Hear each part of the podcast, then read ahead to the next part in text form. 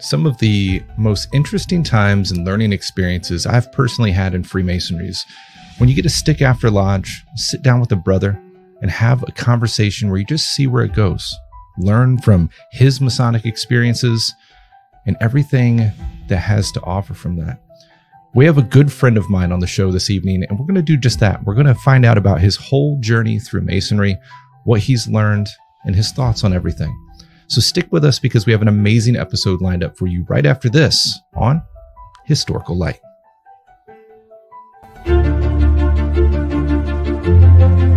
Welcome back to the Historical Light Masonic Podcast, dedicated to illuminate our past and bring our Masonic history to light since 2016.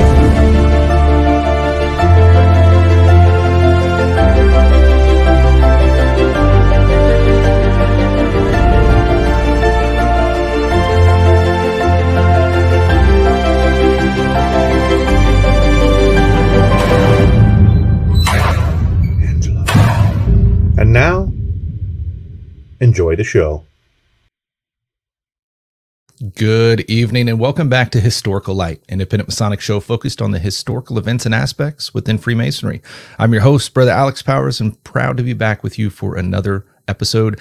And I am stoked to have with us a good friend of mine this evening, Brother Scott Sherman from back east. Brother Sherman, thank you so much for uh, coming on this evening and uh, having this episode with us. I can't wait to dive in with you. Oh, it's truly my pre- pleasure, brother Alex. I've been looking forward to this for quite a while.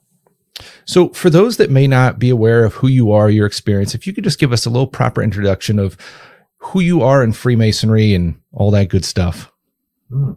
Well, I have been an active Freemason for 42 years and counting. I have been engaged all that time due to why, how, and when I got into it back when I was 22 years old. And uh, meeting people like you, Alex, has one of the things that keeps me going. I have so much fun still. If I wasn't having fun, I don't think I'd still be as active as I am.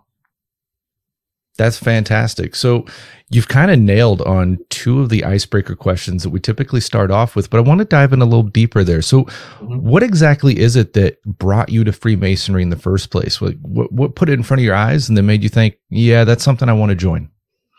Well, that's just a little bit complicated. Um, the short answer, which isn't the whole answer, is that my late father, Donald Sherman, was a brother Mason. Okay. He had, after um, serving in World War II in the Army, he went to college on the GI Bill and was hired by Raytheon in Massachusetts, where he spent his whole career for 42 years. He um, started in Waltham, Mass, and somewhere along the way, he learned that there was something called Masonry, and he joined in 1952. And yet, uh, back then, he told me things were different. You couldn't ask to be an officer. If you did, you get blackballed. You'd never be one. So okay. he showed up, and eventually he met my mother, and they got married, and they built a house, and they had me and my brothers, and he he maintained his membership, but he got away from it. I so I knew he was a Mason, but I didn't know much about it. When I got to college at the University of Massachusetts, I ended up joining a college fraternity that I found out was founded by a Mason at NYU in 1847. That was Zeta Psi. And a friend of mine uh, I met from another chapter told me about that, and that got me thinking. And then during college, during the summers, because my father was at Raytheon, I got to work at Raytheon for the summer, make some money for, for the next year and things like that during the summer, Raytheon shuts down for two weeks for vacation, and that's when we were growing up when we had our family vacations. But as as a college employee, I, any of us who were there were allowed to stay and earn money for those two weeks, and I did. We were all gathered from around our manufacturing plant, which is about a mile walk from one end to the other, and um, we were in one department which was called the reproduc- reproduction department. They were using ammonia-based blue line uh, drawing creations. Uh, basically, the blueprints that the engineers created. That's how they made copies of them. Okay. First day there, I noticed my supervisor had a Masonic pin on it. I knew enough to say, "Oh, I see you're a Mason. You know my dad? He's one too." And in the 80 hours I spent in his department, he spent about 20 of them talking to me about masonry and answering questions and things like that. That basically cemented that this was an organization I want to be part of. And um, back then, you had to wait till you were 21 to join. And so I was a senior in college then, and I said, you know, I think this organization is going to be meaningful to me in my whole life. So I think I'll wait till after I graduate. So I did in June and applied in September and was initiated, passed, and raised in December, January, and February of 1981. And um, as it turns out, we had four candidates, and the we had four degree teams, and my degree team was from Raytheon, and the brother who had been my supervisor was a past master, so he was in charge. And he was the one who actually raised me because back then my father, who was not a past master, could not. They okay. changed those rules since then. But um, but my then my you know the next month the district deputy grand master had, was there and it was it was a huge night i remember because we had 20 lodges in both sides of our district and everybody was there. We had over a hundred people on the sidelines, and it was just incredible. Wow. And the next month, the district deputy came for his visit, and I was the entertainment. We have a set of catechisms, basically, people call them outside of our jurisdiction. And so I was brought to the west of the altar and, and gave all the answers. And afterwards, I went to my seat. The DD was making his remarks, and he called me up, and I knew enough to stand up. And he said, Brother Sherman, from the skill you've shown tonight, if this lodge doesn't put you in line, I've got nine other masters here who'd love to have you. and that night, the senior warden came to me and said, Would you be interested in being a steward? And so, 81, 82, I was a steward, and I've been an officer ever since. That's fantastic. So, we're going to dive in quite a bit tonight and really get to know your Masonic journey overall. But I'm curious, what is it that's kept you involved and attached to Freemasonry after all this time? Why are you still here? Well, it's it's it gels down to all the experiences I've had, and I, am not going to tell you all the experiences have been wonderful, but on sure. balance, after 42 years, I've had so many more good experiences than than ones who are not so good, and that's and I'm having fun, and that's at a point in my life. Along the way, about 15 years ago, I realized that titles are meaningless except for, for the title of brother. There you go. You know, that's that's the point. Or in chapter, it's companion. But that's really what it comes down to. Um, I've I've had a lot of uh, I've traveled a lot in an earlier part of my life and have great stories from those places that I visited and experiences I had. And that's really what it comes down to. And I've had a lot of really great mentors along the way, and that helped me too. I didn't think of them as that at the time, but that's what we call them, and that's yeah. what they were to me. And I had my dad for 24 years in lodge, which is amazing. I was, I was a shy, shy young man. I had taken public speaking classes in college to try to get over it, but it wasn't until I was in line and had to do ritual and everything else, and I got to be master of the lodge in 1986 and we had a big room and my father who was hard of hearing would sit in the in the southwest corner.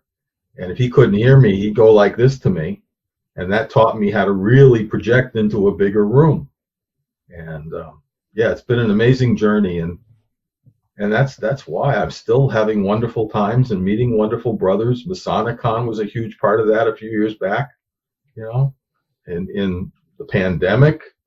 Actually there were a lot of blessings in the pandemic with conversations we got to have on zoom with yeah. those who where they live they can't get to lodge. So we got to see them for the first time in years and catch up and talk. So that's that's kind of what keeps me going going at this time. It's not it's not the honors and things like that it's i it's the experiences you know, right i'm not going to have fun i'm going to find some place to have fun yeah you know hearing about those connections reminds me of something you said in the green room before the show. You were talking about how you were at the store and you happen to have a Masonic license plate and ran into a brother from another jurisdiction that you didn't know and led to a, a long, enjoyable conversation that your family had to stick around while you had.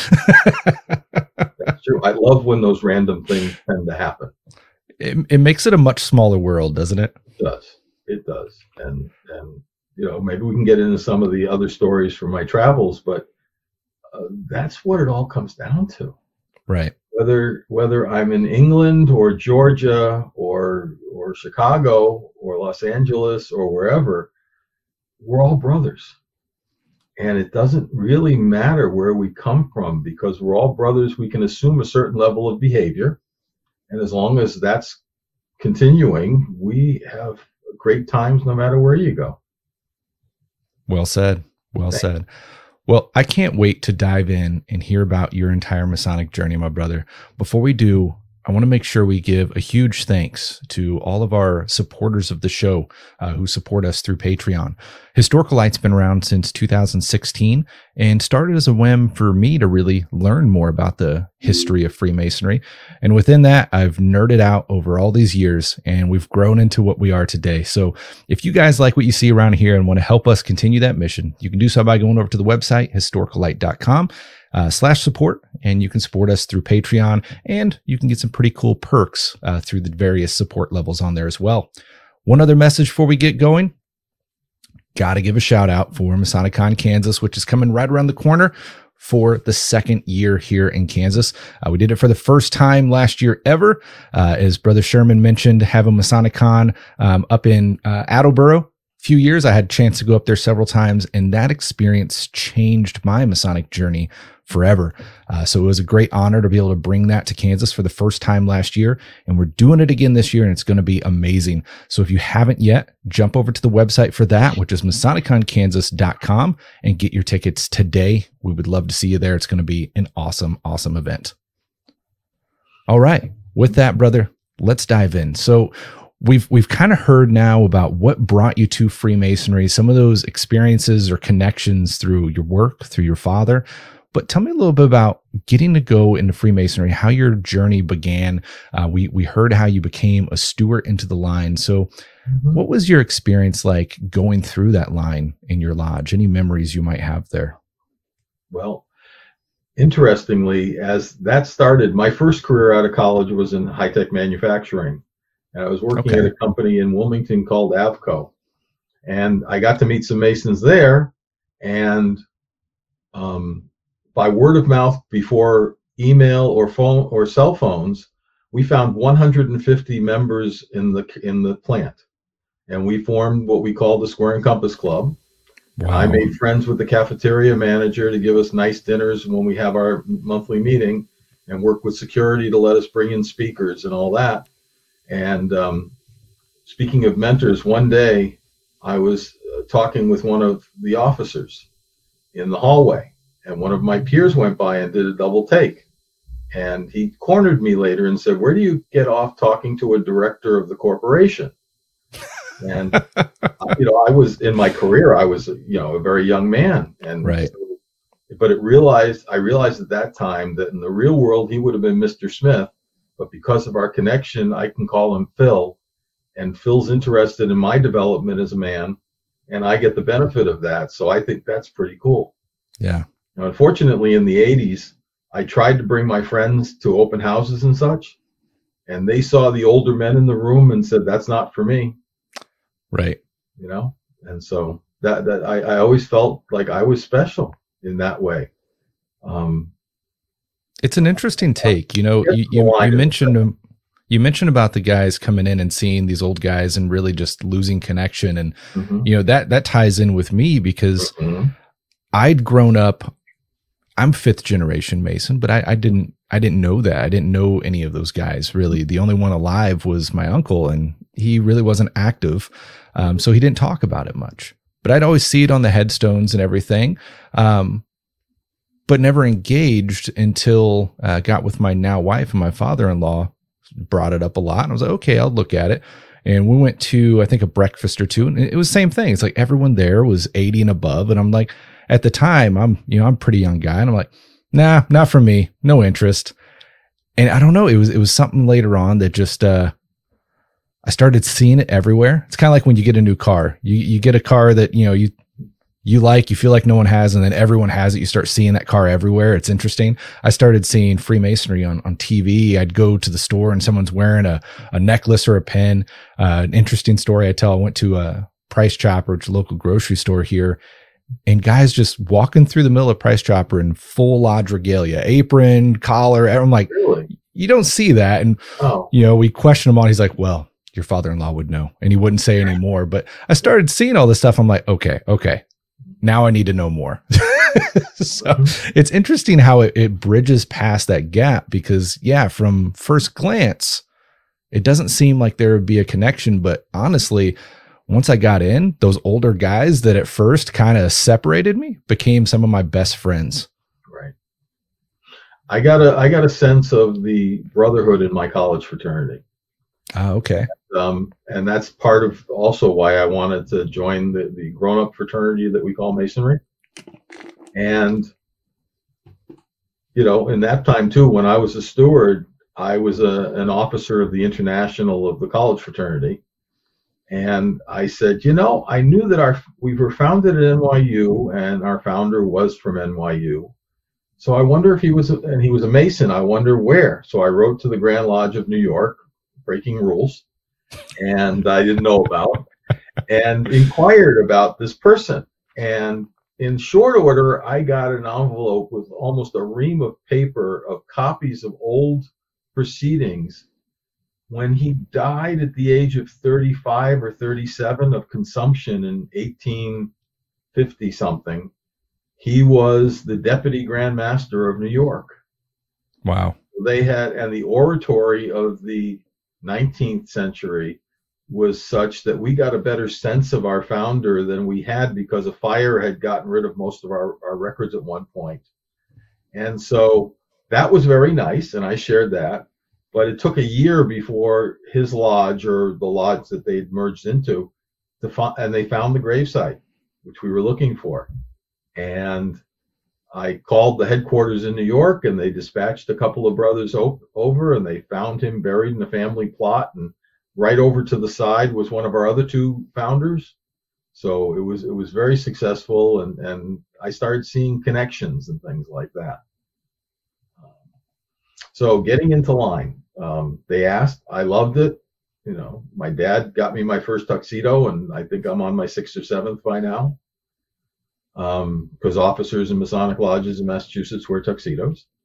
And I had the time, so I, I was single and I went to everything. I went to our right. district visits, I went to lodges of instruction, I went to rehearsals, I did everything I was supposed to, basically. And I turns out I was extraordinarily good with learning ritual. So I remember I, I moved up not too fast like some people do nowadays I, think it took me a total of five years, and because somebody dropped out in front of me. And um, I remember when I was senior deacon, and we were doing some ritual, and, and the worshipful master. Um, well, I should interrupt myself there. Waltham Lodge was one of three Waltham chartered lodges at the time. There was Monitor, which is the oldest in 1820, Isaac Parker, and Waltham, which was started in 1925 roughly. Um, Waltham Lodge was mostly for uh, firemen, policemen, and Raytheon employees in, in Waltham. Okay. And at the time when my dad joined, it was the only one of the three that accepted Jews. Interesting. So, yeah, and I found proof of that later as secretary. But um, so you know, I was happy to do it. I when he was when the police lieutenant who was master was was having a little trouble I was standing behind the candidate as senior deacon and I was mouthing the master's ritual to him because I knew it. And I, I didn't want to embarrass him, but I was trying to help him gently to get through it. And it worked out for us. And, uh, and it was just a great time. The 19 mid 80s and such, I was so, so busy. I, I joined the Scottish Rite um, in April of 81 and got involved as a degree worker in both in two bodies there. I ended up in 1983 joining the Royal Arch and the Shrine, and I was in a marching unit in the Shrine, and I they put me in line in chapter, and so uh, the way that worked out is that I ended up being high priest of the chapter and senior warden at the same time. Oh, wow. Three years later, I was illustrious master of the council and senior warden for the second time. So those 10 years were, were, were really, really busy. And I just had so much fun. Um, along that time, too, I started something called the Masonry Forum on the CompuServe network. Back then, there was CompuServe for people who were technically oriented and AOL for everybody else. Okay. It was all dial up, it was all text, but it was a way to communicate in that we didn't have before. And so we were um, we were being besieged by the anti-masons at the time, and eventually we found somebody at CompuServe who was just got his first degree and and said, "Hey, would you like your own forum?" And we said, "Yes, please." And so we started meeting brothers all over the world from that. And Grand Lodges, this was before they had websites, they were getting a little concerned, but we assured them that we weren't acting as lodges planning events as lodges. We were just individual right. Masons talking about our experiences. Right. Oh, okay. And, um, you know, eventually we started inviting the anti Masons in to debate us. And the reason we did that is because we always kept our cool and they always lost their temper. And the people in the who were watching could private message crosswise and said, Hey, I was more on their camp, but they're jerks. I think I'm more inclined to believe you now. So that was kind of fun. But it also meant that for years, when I was traveling a lot for business, when we would get to a hotel, some of the other people would plan to go out for a night at a bar. Hmm. I would be picked up by somebody from my forum or somebody they knew who lived locally, taken to a local lodge hall, have a home cooked meal and some brotherhood. And the next morning, I wasn't hungover. I was bright and cheery and was able to give my presentation well. So uh, that's that's a lot of the fun I had during that time in that way, getting to have all those great experiences. That's pretty cool. And you know, to hear about you guys starting one of those first forms out there and just to see how masonry has expanded on, you know, this digital realm of the modern day, it, it's quite impressive. And to know you were a part of that's pretty, pretty cool. that was fun. And what was cool is that's where we first learned about women masons. Really? We weren't lodges, so we didn't care. Sure. Um, uh, there was a good friend of mine from the from the forum who was from France, from the Grand Lodge to France, regular but not recognized, and we learned all about that right. at the time. And when we were living in Washington D.C. and had our oldest son was a baby, he's thirty. He's thirty now.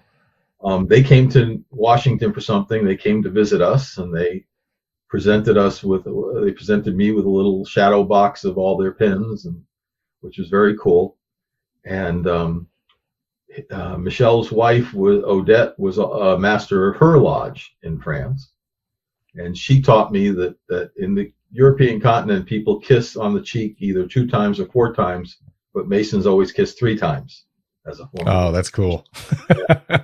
yeah.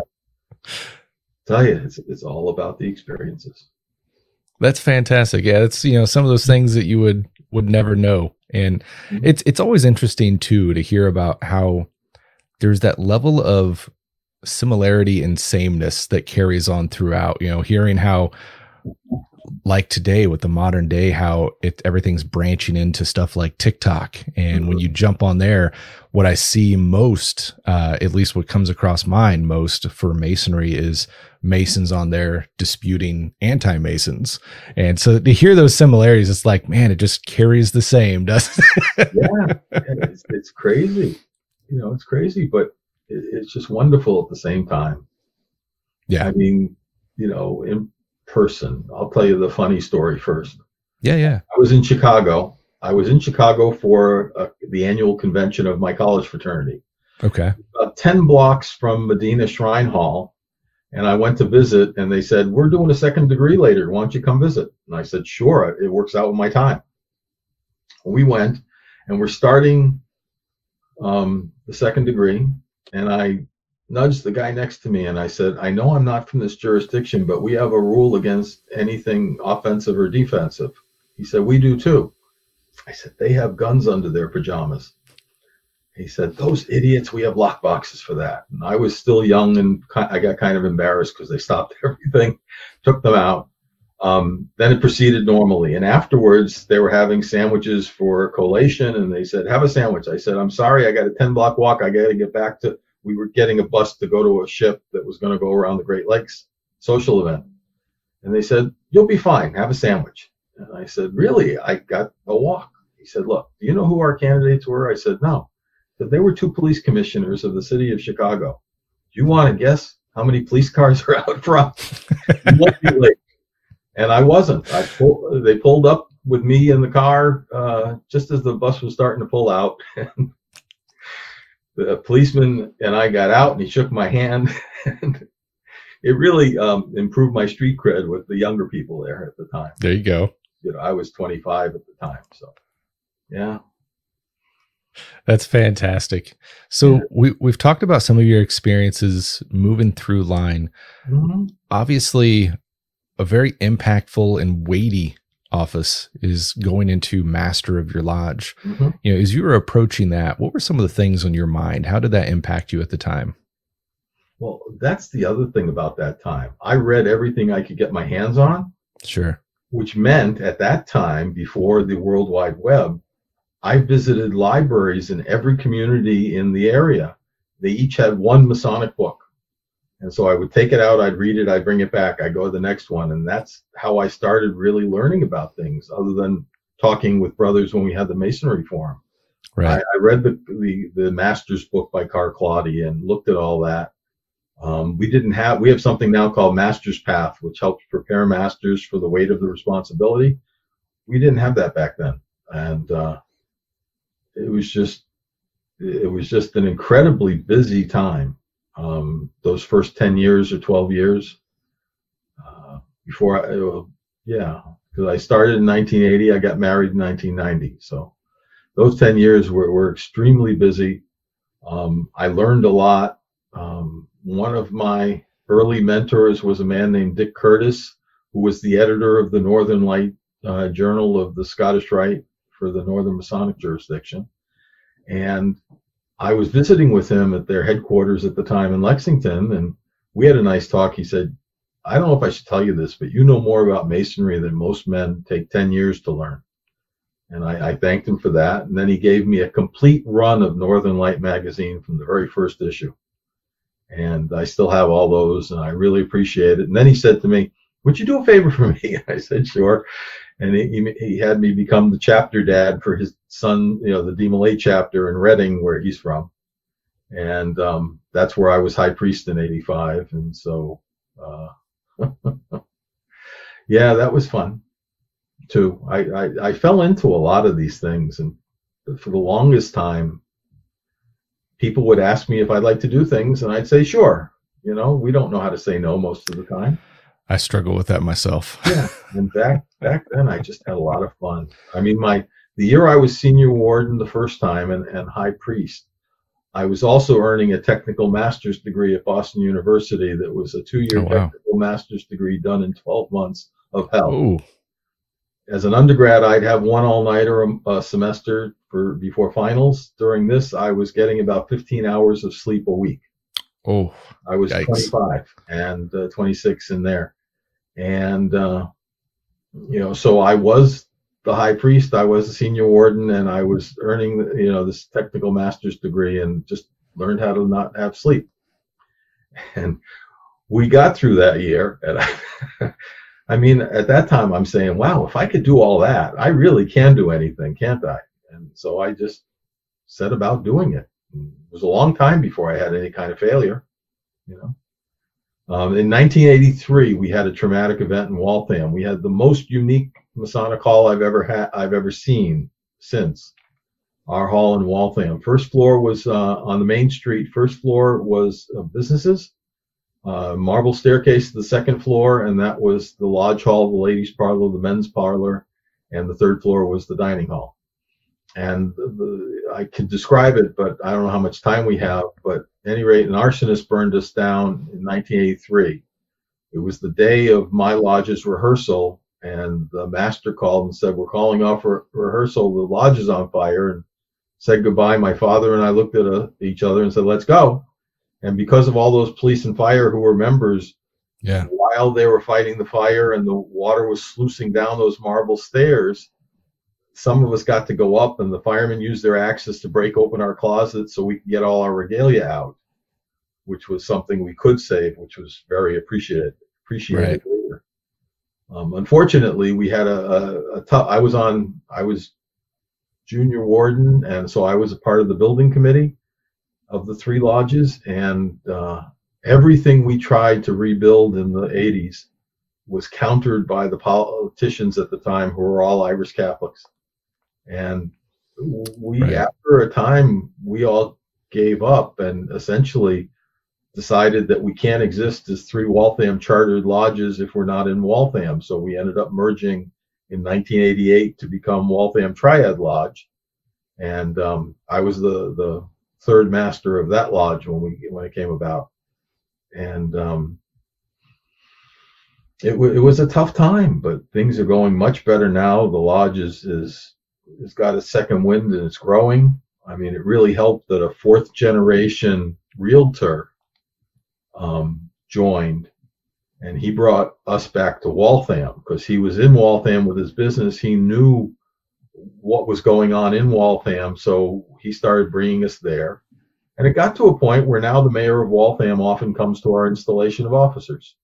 Nice. And because we didn't rebuild, we have a lot of charitable money that we use to support, like the Boys and Girls Club and the Salvation Army and things like that in Waltham. So that's pretty cool. So that that's neat. I mean, hearing about three lodges that came into one, especially that fire. You know, I'm curious as the history nerd here. Um, were the mm-hmm. records destroyed during that fire? I, no, most of them were saved.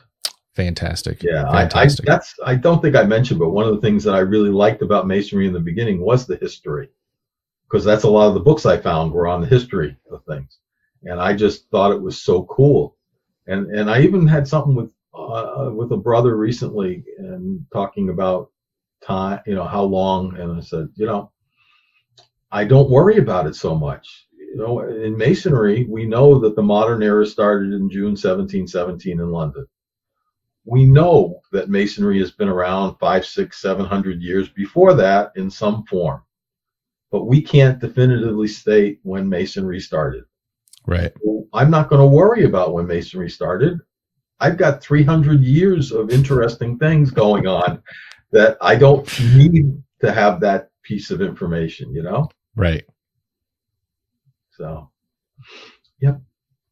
That's fantastic, brother. So, so moving through your time as master of the lodge, you know, I'm always mm-hmm. curious because that that journey of leading your lodge for the 1st mm-hmm. time uh, is is always a uh, a journey that you learn so much from that you didn't really intend to or what on the you know it's uh, something always gets thrown at you. I guess that's why it's called the hot seat.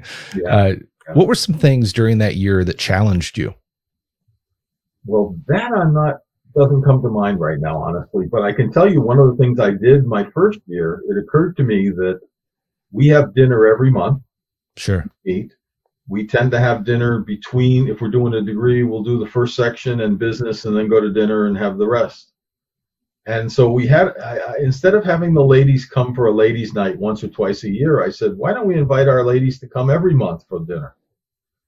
And we, the lodge agreed. We started. I created some programs at the beginning for them, so they, when we went back upstairs, they'd be entertained. And after a few months, they came to me, and I was the youngest of them, and they said, "Scott, dear, I remember that. Um, we really like the programs you've come up with, but would you mind if we create our own programs? I said, bless you, you know, by all means. And for over 20 years, we had like 20 or 30 women who were showing up. And I, I remember distinctly one brother approached me one evening and said, I have a bone to pick with you, worshipful. And I said, Yes. He said, I work hard. When I get home, I want to put my feet up. And nowadays, my wife is handing me my coat and saying, Come on, we're going to lodge. and I said, you know, I understand where you're coming from, but I'm really glad to see you here. It's been a while, isn't it? Well, I hope you'll keep coming. And and he went grumbling off. but uh, yeah, at that point, um, well, the first time I was master was when we were three lodges. And I heard the other two lodges were talking about mergers, so I inquired whether we could join in, and they said yes, come on, you know, come on in. And and it was a pretty easy time for us to, to in talking about a merger. Um, we all had that background in Waltham, um, and so it, that was a large part of of my year in 1986, 87 as master, because the following year we had the merger, and right was the first junior warden, second senior warden, and third master. So um, I was in one of those leadership roles for like most of 10 years in a row because I went up junior, senior, master. And then the last year I went to senior so the guy who'd been following me could have a turn as master. And then I was junior, senior, master. And then I finally got to be marshal for a year, which in Massachusetts is uh, usually the junior past master who, after all that responsibility, ha- doesn't have a lot of words to say, but understood the floor work. So he conducts visitors around and introduces visitors and and opens the great lights and closes them. In some jurisdictions, it's the senior deacon. I know.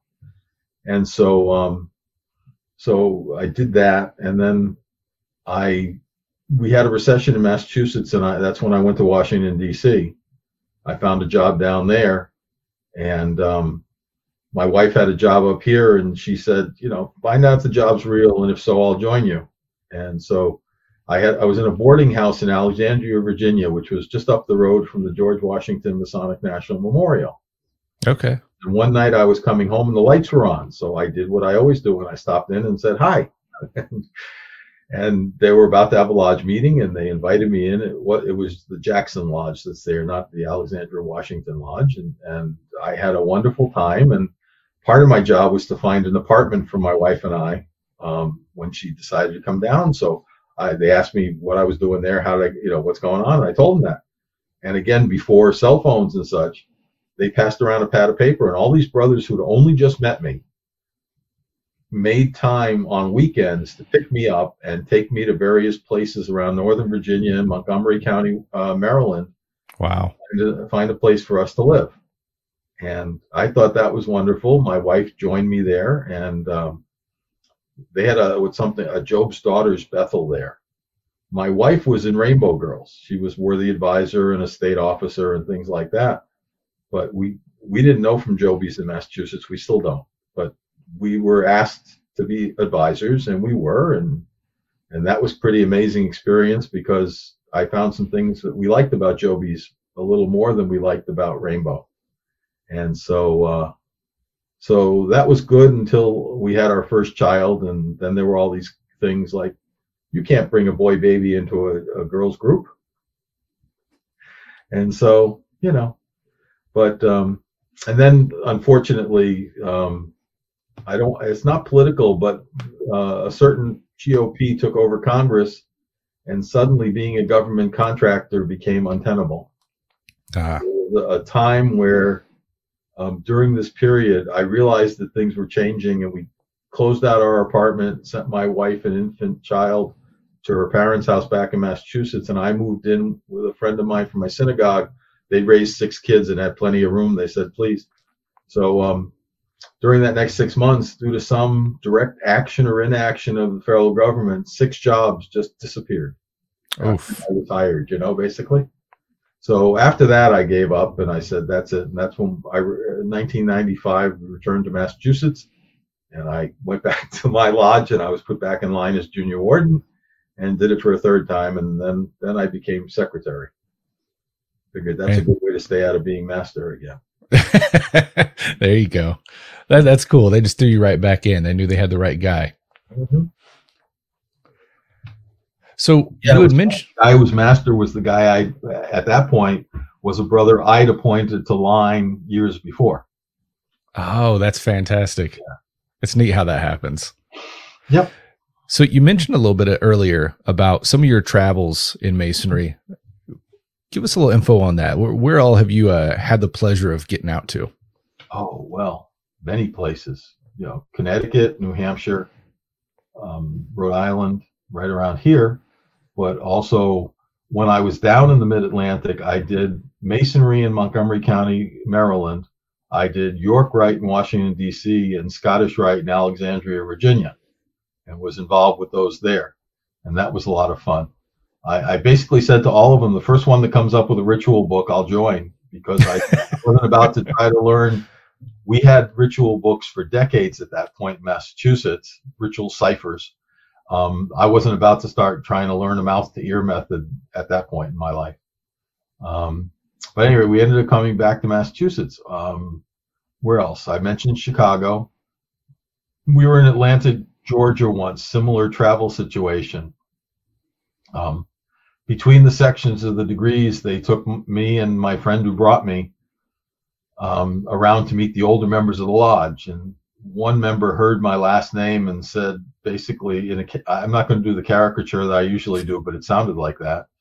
He said, "Are you any relation to that goddamn some bitch, General Sherman?" And I said, uh, "No, brother. I've done some genealogical research, and he was no brother of mine."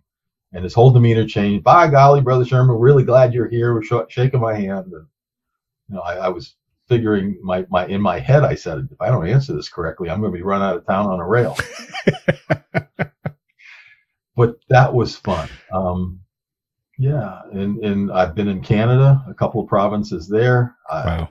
when my wife and I got married in 1990, we honeymooned around the UK, and we went to a lodge in London. We went to the Grand Lodge in London. We had a tour during the day, at which point I heard that all lodges in London uh, start at four, call off at six, and go to festive board.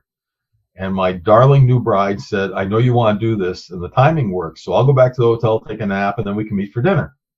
There you go. So I had a choice of a first degree, second degree, third degree, or a board of installed masters. I chose the third degree. To my surprise, it was a Jewish lodge, Jonathan Lodge something or another.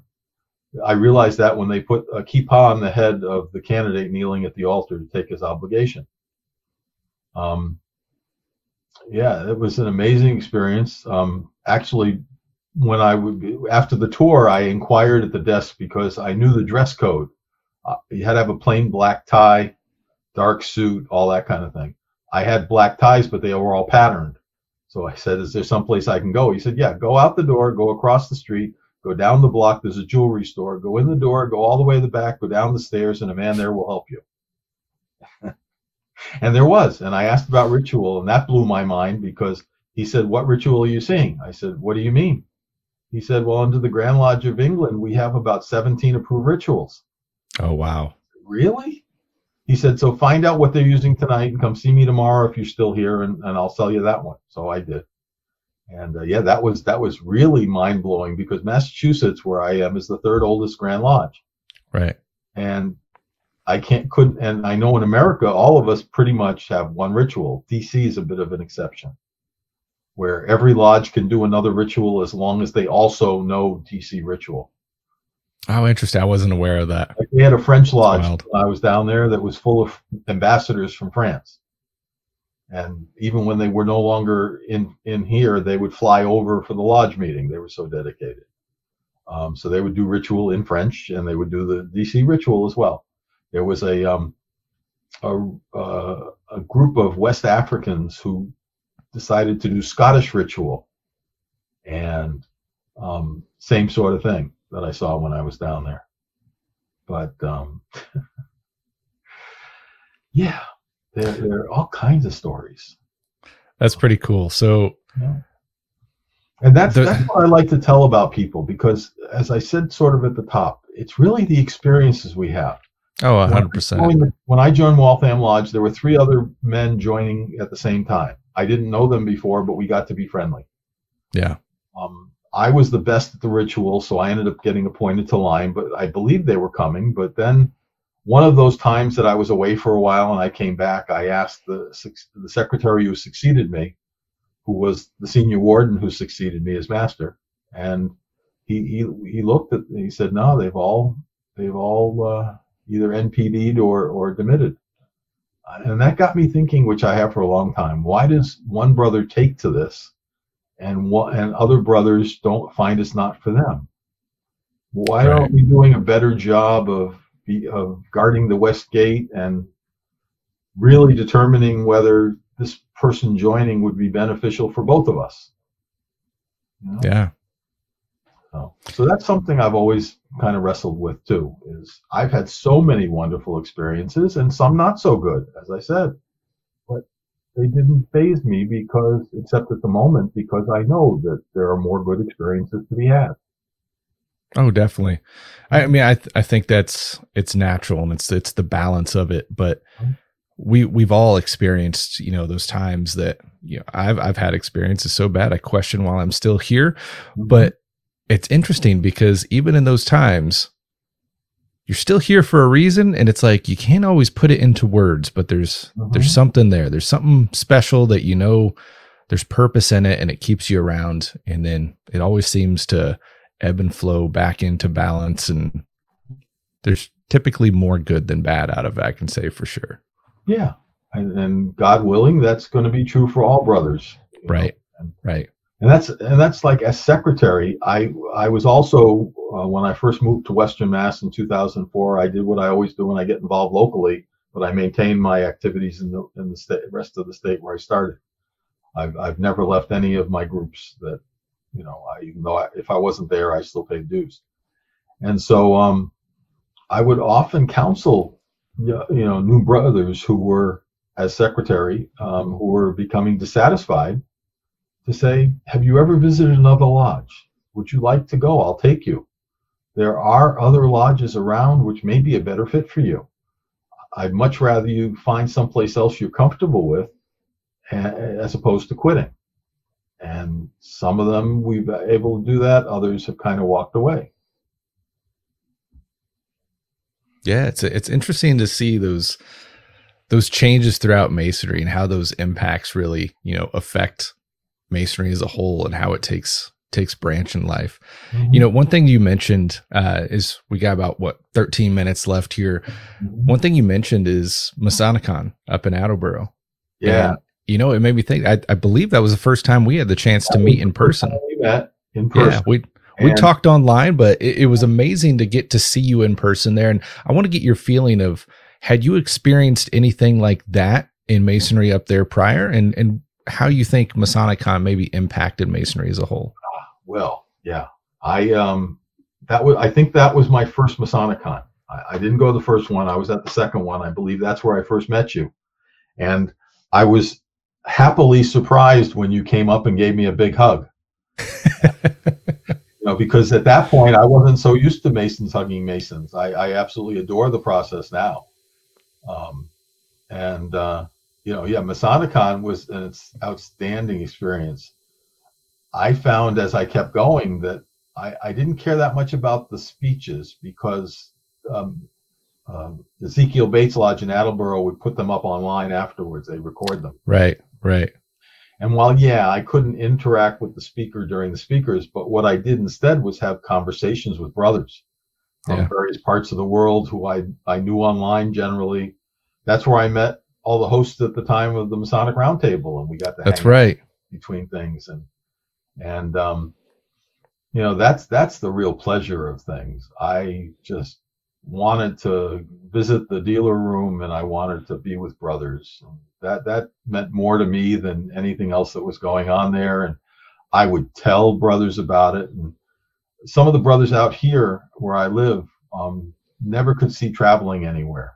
And I'm saying mm. you're missing out. And like everything else, a few people heard me and showed up and said, "Yeah, it's wonderful. You should go. It's one of the best right. experiences."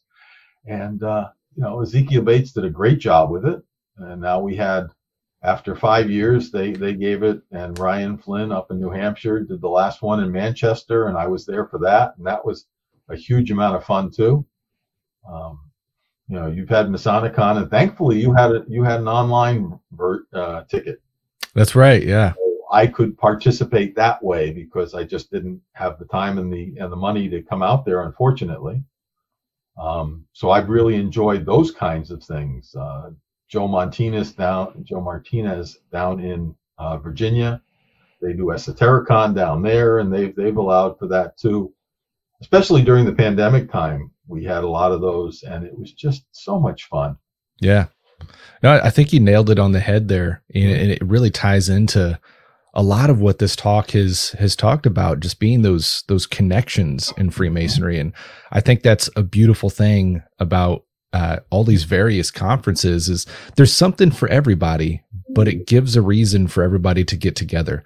And it's not just guys from your city but maybe all the cities around and then all those guys that travel in.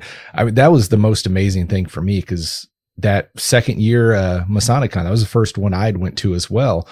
And you and so many other guys that I'd had a chance to talk to online a bunch. And it's like, well, online's great, but it's just online. And then you get to see these guys in person and, you know, yeah. give them a big hug and have those conversations. And what you thought was already amazing in masonry just flourishes and comes to life in a whole nother manner. So it it's, it's been a really, really neat experience. Well, speaking of online, one of yeah. the coolest things about Zoom, one of my lodges was Boston University Lodge it, I got involved with rechartering it in 2012 and ended up being drafted to be the first master of that lodge, which I didn't really want to do at the time. But I called my wife thinking she'd get me out of it, and she said, "Oh, I think you'd have fun, so you should do it." And uh, so it's 85 miles from my home to Grand Lodge, and I was going to everything that a master does. And the younger guy said, "Why are you you at everything we're at?" I said, because I'm the master of the lodge. That's what masters are supposed to do, so I do it. Any rate, um, during the, the pandemic, we had Zoom calls, and like a brother of ours was in the army in Afghanistan, and he was able to connect in. And we hadn't seen him in a few years. We had a recent past master who ended up going to Washington State and married his, his love and um, found an academic lodge out there he enjoys and but we don't so we don't see him and he was on the calls and it, it, was a great way to reconnect with people that we weren't able to see. So that was one of the benefits. And for the Massachusetts Lodge of Research, of which I'm a past master and the current secretary, um, we found that we got not only far more attendance at our Zoom sessions, but we could bring in people like you and other high caliber speakers and it would seem to be a real benefit. So what we've come up, we have to meet four times a year. So three are virtual, and one our August meeting is in person somewhere, and that's when we have our installation of officers and, and we get together in person. And we we thought that was a good balance. Now I've heard some, from some people who just miss the opportunity every month, every quarter, to be with us, and I I understand that point of view, but. Um, you know, so that's that's one of the cool things to me that came out of the pandemic also. Oh, 100%. And experiences, you know? While you brought that up, the Massachusetts Lodge Research is doing some amazing things. You know, I I had a fantastic time being able to join in with you guys and Good. you guys are really on a cutting edge path. So mm-hmm. truly proud of what you guys are doing for the craft of masonry. Well, that's largely due to our current master, Michael Jarzabek, right worshipful Michael Jarzabek, who I've known since he was a young mason here in Western Mass. And um, I, I was one of two brothers that kind of mentored him. And, Is that right? I yeah, didn't know that. And we spent a lot of time as he was learning to find his voice and express it. We would critique in positive ways and help him find his voice. And of course, he's made a huge splash in the world of masonry with some of his talks and things. And um, Yet, if we're both going to Boston, we'll often travel together, which is a marvelous experience because I love spending time with him. And um, yeah, so he's he's he's done a lot with showing.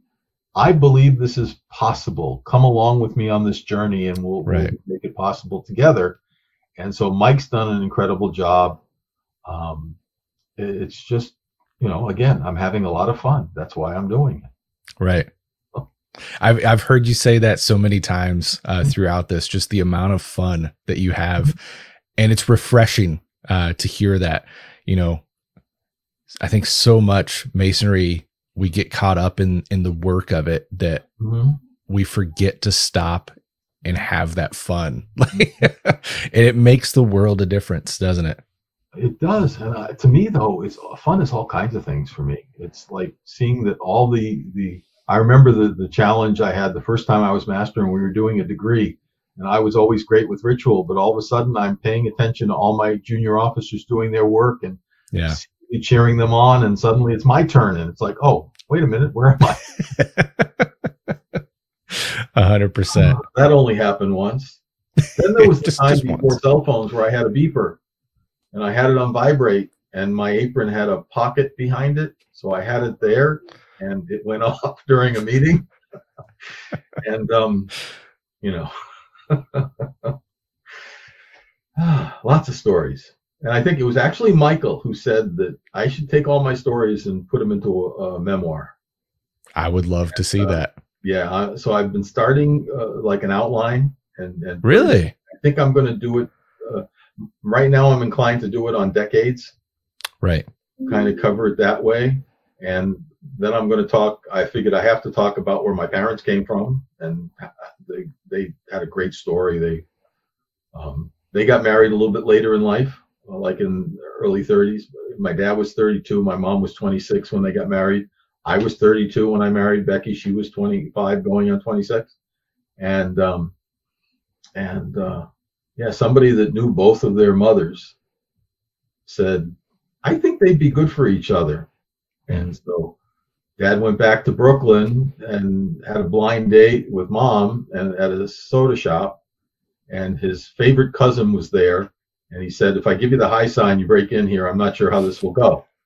but it went well and they were married six months later and they were married for you know for a long time until mom passed away in 2002 and dad in 2004 but um, so so a lot of stories that i'm going to try to put along the way and you know about everything that i've gone to i've been leader in synagogues along the way and right part of the the i was a regional officer of my of my Jewish movement here once upon a time. That's amazing. Yeah, so it's it's been quite something. My my wife and kids have been hugely supportive. Um, my oldest son, my oldest child is my son, my firstborn. Um, he never wanted to join the Masons. He said, "I don't think it's for me." I said, "That's okay. When you're ready, it'll be there." Yeah. And because of Boston University Lodge, that's in the second district of Massachusetts, where we also have the Harvard Lodge and Major General Henry Knox Lodge, the military lodge. And I got to be friends with them. And they, the master said, We're having an open house type of thing. Why don't you invite your son? He was a Navy vet. So bring him in. And I asked him if he wanted to go. He said, Yeah, but I'm not joining. We, we went to the event. And uh, on the way home, I said, What do you think? He said, I'm thinking about it.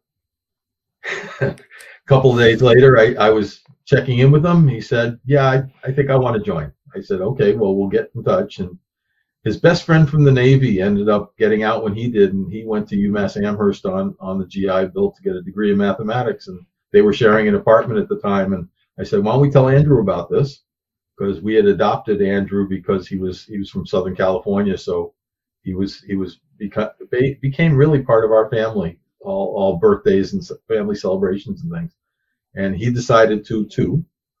And so I was the first. It was the first time a non a non vet was allowed to sit in as master of Major General Henry Knox Lodge, and they let me confer the first, second, and third degrees not only on my two candidates but their other five candidates. Right. And um, and it was just such an amazing experience. And so we we started something called the Lewis Jewel some years ago. Yeah. I had one because my dad was a Mason. Now Simon's multi generational too. He's third generation on my father's side. If you don't count my wife, he's like fifth on that side. Um, on my on my wife's side, because her father, her grandfather, and great grandfather were all Masons. So um, so we did that, and that was just the most wonderful, heartwarming experience for me. That was 2017, I believe. And so I got him a new one, uh, a new Lewis Jewel, because I had one. I wanted to have one for him, and I broke the rules again. So I have my father, me, and him on it. So I put three bars on. That's awesome. All the experiences. Well, you know, so I love having these conversations because if you look at the logo for historical light you know we've got that that keyhole where the third eye is and the light shining out of it and the key down below and and the purpose even though that's freaked some people out the purpose there is showing that you know from our brothers and our past generations there's this knowledge to unlock it's it's there And we can gain that knowledge if we use the proper tools. And I've found in in my experience, you know, some of the most enjoyable conversations, some of the most beneficial experiences I've had that I've learned from has been from sitting down with brothers like you and just letting a conversation go and just seeing where it goes. And I always take something away. So when I was talking to you and you were like, you know what? I've had a really good time in masonry. I'd love to talk about it. I'm like, let's do it. That's gonna that's gonna make an amazing episode because there's so much to learn from our brothers just to sit down and have those conversations. It's such worth, worthwhile, and I'm so honored that you came on to share your Masonic uh, story with us this evening.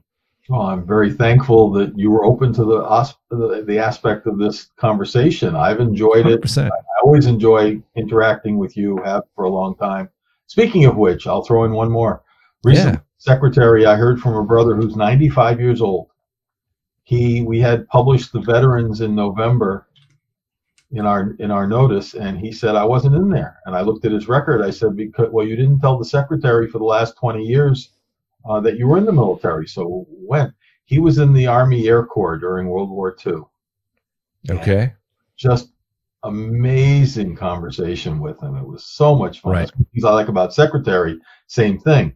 I never know when I call a brother if we're going to have any kind of a great conversation, but the older guys are just fantastic. 100%. They want to talk about themselves, so ask questions and they'll talk. Yeah. Get that information, and it's just fantastic. It really is. It really is. Well, brother, we are at the top of the hour. It's been an amazing discussion. And we always wrap these things up with uh, a little traditional toast. So, if you wouldn't mind, we'll ask if you might offer us up a toast this evening. It would be my pleasure. It's it's given the season that we're in of light and life and all. My wish is for all of us to learn that we have to be nice to one another. That the only way we're going to get through this is by realizing that we're all human beings and we all have a claim on each other's affections. Salute. Salute. Cheers. Beautifully said, brother. I want to thank you again for coming on and, and sharing your Masonic journey with us. And I want to encourage all of you watching. First of all, thank you for watching, but encourage you to sit down with your brothers and have those conversations. Learn about them, learn about their experience because all of our journeys and all of our experiences are a little different. Mm-hmm. And that communal aspect of Masonry holds great importance. And being able to learn from one another mm-hmm. is part of that massive importance. So utilize it, don't waste it sit down and learn from all of your brothers and have those conversations, and it will impact your Masonic journey as well. So, Brother Sherman, I'm so proud to call you a, a, dear brother and a friend. It's been amazing to have this chat with you. I want to thank you from the bottom of my heart to give up some of your time today and, and, and share that with us. And ask that you also go back to your family and thank them for letting us steal you away for a little bit. I will certainly do that. I'm so appreciative of you, Brother Alex, for uh, taking this time to spend with me and asking questions about my journey, which I really appreciate. Um, you know, in many ways, they don't talk about how you feel in the 60s. Um, and what I've noticed is that if I'm not looking at myself on a monitor and I'm just looking out of my, my eyes, I don't feel my age. Yeah. I try to enjoy my life and do what I can in a couple of years, I'll be hitting a place where I can retire. And my wife says, I don't want you to get depressed because you're sitting around. I said, Are you kidding? Between, between masonry and all, I love reading science fiction and fantasy and history and all those things too. So I always have books to read and I always have, have places to go and things to do. So, you know, viva la journey. There you go. Well, brother, thank you again, and we will talk to you soon. All right, brothers, thank you so much for tuning in this evening. And until next time, keep preserving the history of Freemasonry. Have a great night.